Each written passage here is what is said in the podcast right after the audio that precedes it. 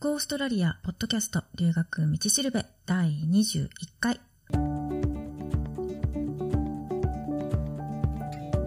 ゴーストラリアポッドキャストの留学道しるべはオーストラリアも留学も初めてという人のためのポッドキャストで留学のこと英語のこと現地での生活のことそれから習慣の違いとかオーストラリア留学に関するいろんなことについてパース在住の留学コンサルタント海がお伝えしていきます。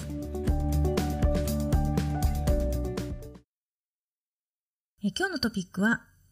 留学費用を節約捻出する方法前編です。留学する前とか留学した後にできる留学費用の節約方法とか捻出方法について、まあ、今日は1から10まで10個紹介しようと思います。まず最初は、留学費用の捻出その1ということで、えー、奨学金を申請する。まあ、あの、簡単にね、奨学金って言っても、書類選考とかでね、審査があったり、年齢とか成績とか、留学する分野が限られたりもするので、誰でももらえるっていうわけじゃないんですけど、留学費用がね、全額支給で返済なしとかいうのもあれば、一部支給とかいうのもあるので、まあ、もしかしたらね、応募できるものもあるかもしれないので、チェックはしておくに越したことはないと思います。で、オーストラリアの奨学金ってなると、オーストラリア政府がやってるエンデバー奨学金っていうのがあるんですけど、これはあの留学にね、必要な費用のほぼ全額、学費から月々の生活費とかね、保険料とか、渡航費まで全部支給されるっていう奨学金で、まあ、これはね、いろんな国からの応募があるので、競争率はね、半端じゃないと思いますけど、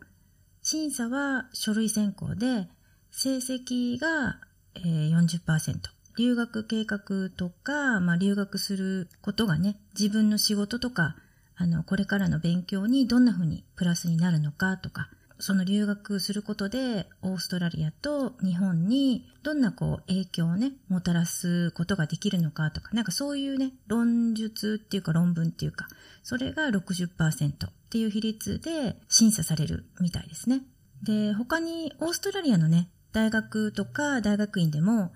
これから留学するっていう留学生をね、対象にまあ、母国で優秀な成績を収めてる人に対して奨学金を出してるっていう大学も結構ありますね。まあ、大学が出すっていうよりは、大学に協賛してくれてる企業とか、まあ、基金とか、研究機関とか、そういうところがスポンサーになってるっていう場合が多くて、で、大体このオーストラリアの奨学金っていうのは一般的にその返済の必要がない支給タイプの奨学金になってるんですよね。ただ、学費全額っていうのはめったになくて、学費の一部支給とか、半額支給とか、一回のみの支給とか、そういう奨学金が多いですね。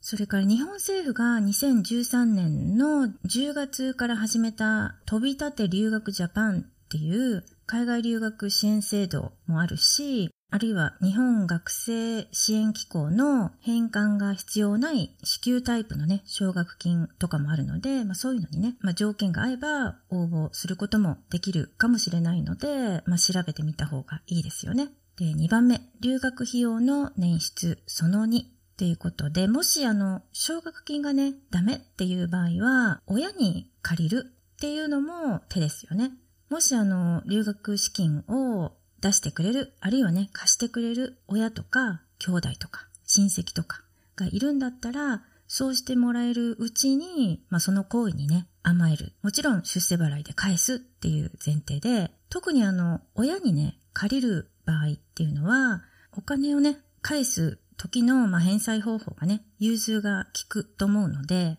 親にお金を出してもらうとか、貸してもらえれば、自分でね、貯めるよりも留学がね、早く実現するっていうことですよね。親に借りるのはちょっと気が引けるっていう人もね、いるとは思うんですけど、借りたお金をね、ちゃんと返すっていうことで、借りる分には問題ないと思うんですよね。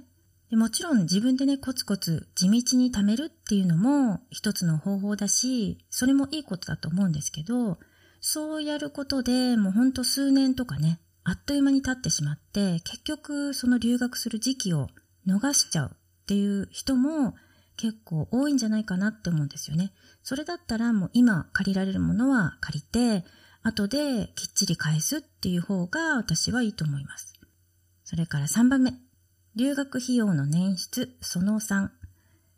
中にはね、親には借りれないっていう場合もあると思うんですけど、そういう時は、まあ、さっきもちょっと出てきた日本学生支援機構っていうところの奨学金。まあ、これはあの、後で返さないといけない対応型の奨学金なんですけど、まあ、それに応募してみるっていうこともできるかもしれないですよね。実際のお金をね、借りたら利子が高いんじゃないかって思ってたんですけど、結構年利はね、1%をあの下回ってたりするので、かなり安く借りれるみたいですね。なので調べてみる価値はあると思います。4番目。留学費用を捻出その4。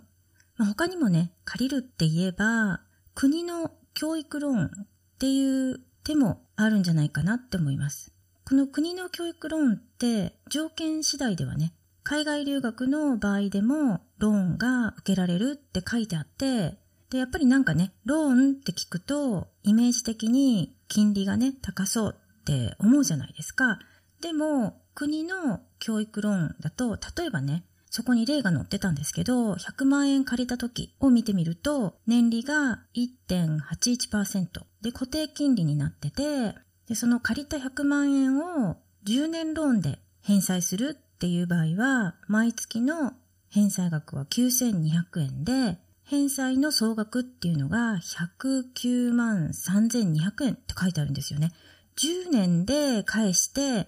利子が9万3200円ってすごい安くないです？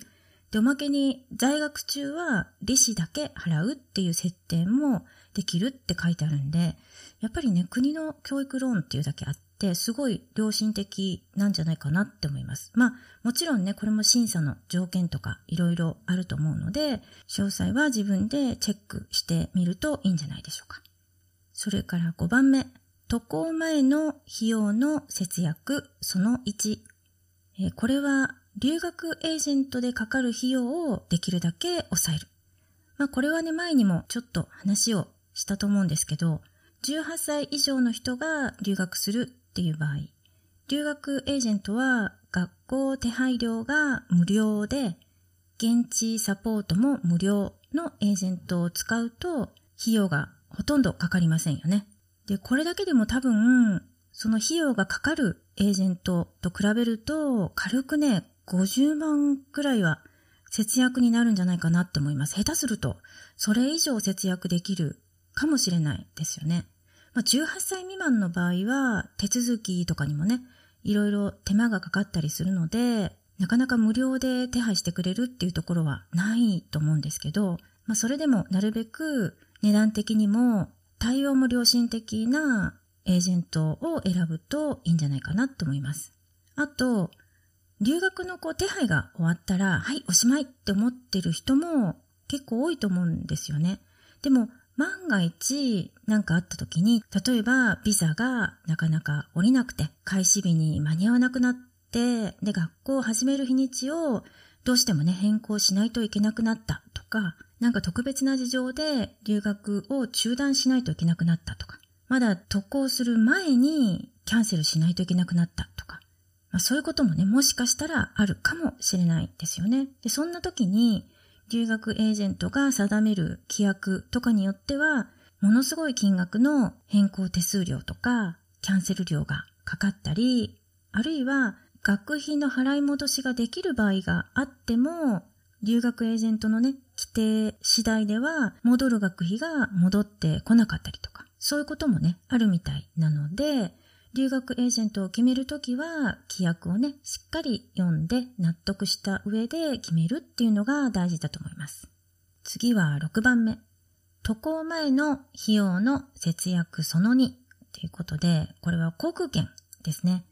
あの、航空券を買うときっていうのは、もうほんといろいろね、比較して買った方がいいですね。航空券って、あの、留学エージェントが手配してくれるっていう場合もあるし、あるいは日本国内のね、旅行代理店で買ったり、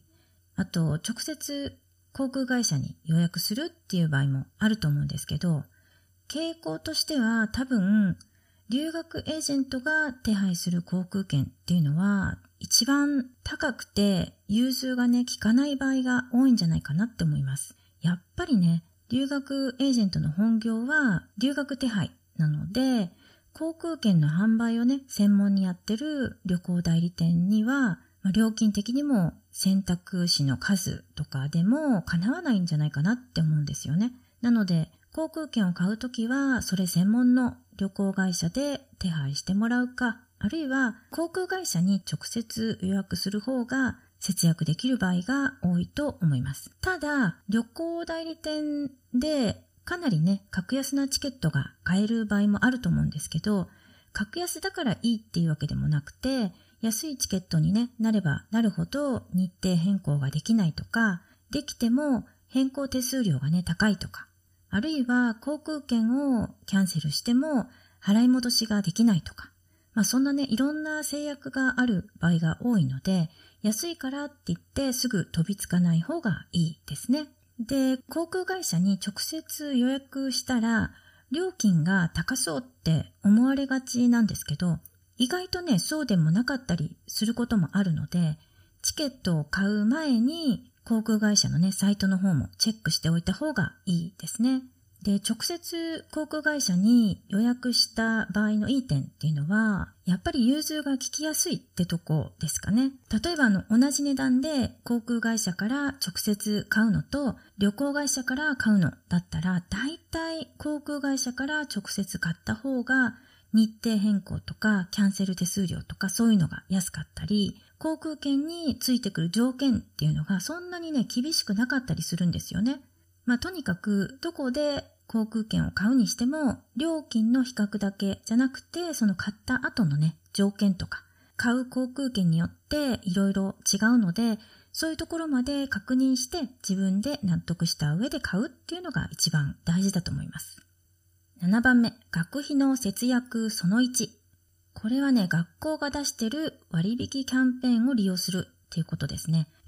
例えば、語学学校の英語コースって毎週月曜日に始められるっていう学校が多いんですけど、同じ英語コースでも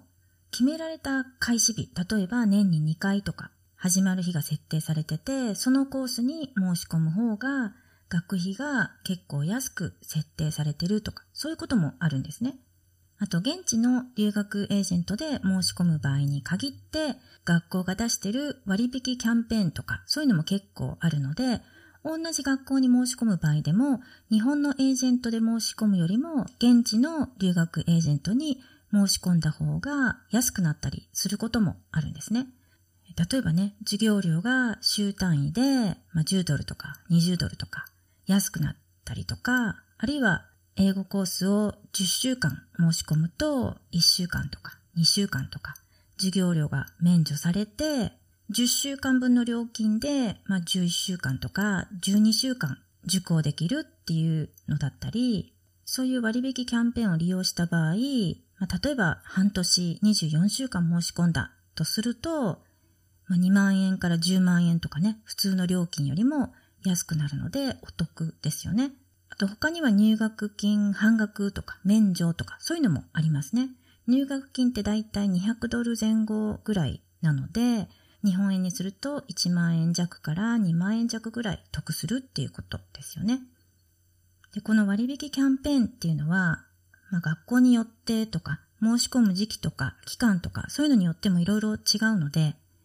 行きたい学校が決まったら、まあ、自分が申し込みたい時期で割引キャンペーンとかがないか調べてみたり、留学エージェントにね、聞いてみたりするといいと思います。8番目、学費の節約その2。これはね、留学したいって思ったその時から英語の勉強を始めるってことですね。あの、留学を決めてから実際にね、渡航するまでにどのくらいの期間があるのかっていうのは、まあ、人それぞれ違うと思うんですけど、留学するって決めたら、少しでも早いうちに、とりあえず日本でできることをやっておくっていうのがいいと思います。多分、渡航する前っていうのは、だいたい英語は全然できないっって思ってる人が多いと思うので、中学校の英語の総まとめとか、まあそういう問題集とかありますよね。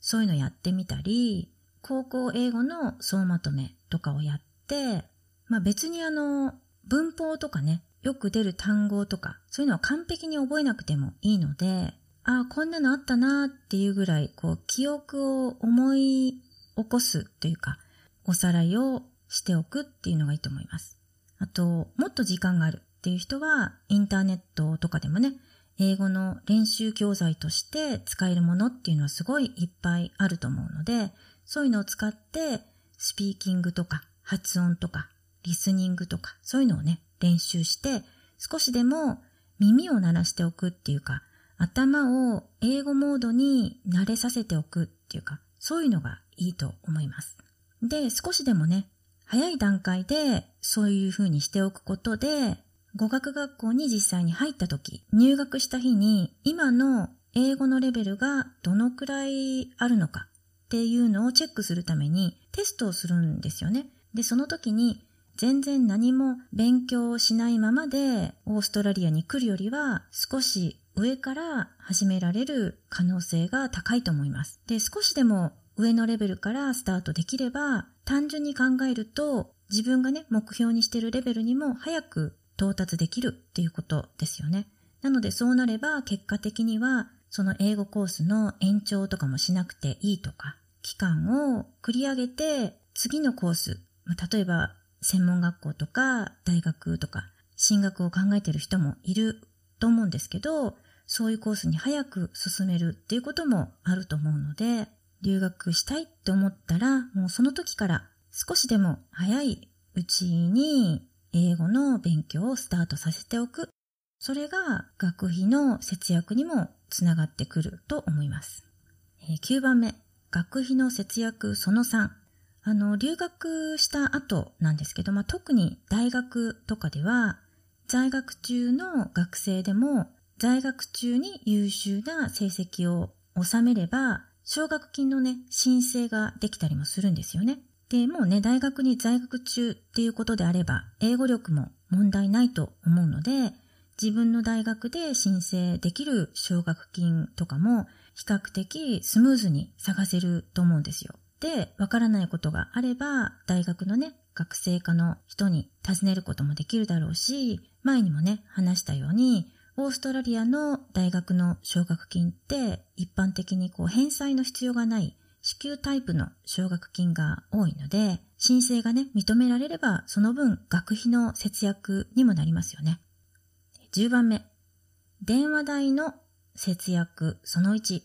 これは携帯電話なんですけど、前にあの、携帯電話について、ポッドキャストでも話をしましたけど、日本の携帯でもオーストラリアで使える機種だったら、携帯の本体は日本の持ってきて、現地で SIM カードを買って使うっていう方が本体を買わなくてもいいので、それ自体で節約ですよね。で、もし日本の携帯がオーストラリアで使えそうにないっていう場合でも、現地ではね、いろんな携帯が売ってるので、自分の予算に合わせて買えると思うんですよ。で、なんか、留学エージェントで携帯をね、売ってるところとかもあるみたいなんですけど、まあ、機能とか値段とか十分に自分で満足して買う分にはね全然いいんですけど他にどんな選択肢があるのか買う前にちゃんと調べておけば、まあ後でね後悔しなくて済むし無駄なね出費も抑えられる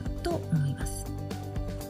というわけで今日も留学道しるべのポッドキャストを聞いてくださってどうもありがとうございます。もしオーストラリアの留学に関することで何か質問があったりポッドキャストの感想とかお便りがあれば Go オーストラリアポッドキャストのホームページから送ってください。ホームページのアドレスは goaustralia.biz です。ではまた。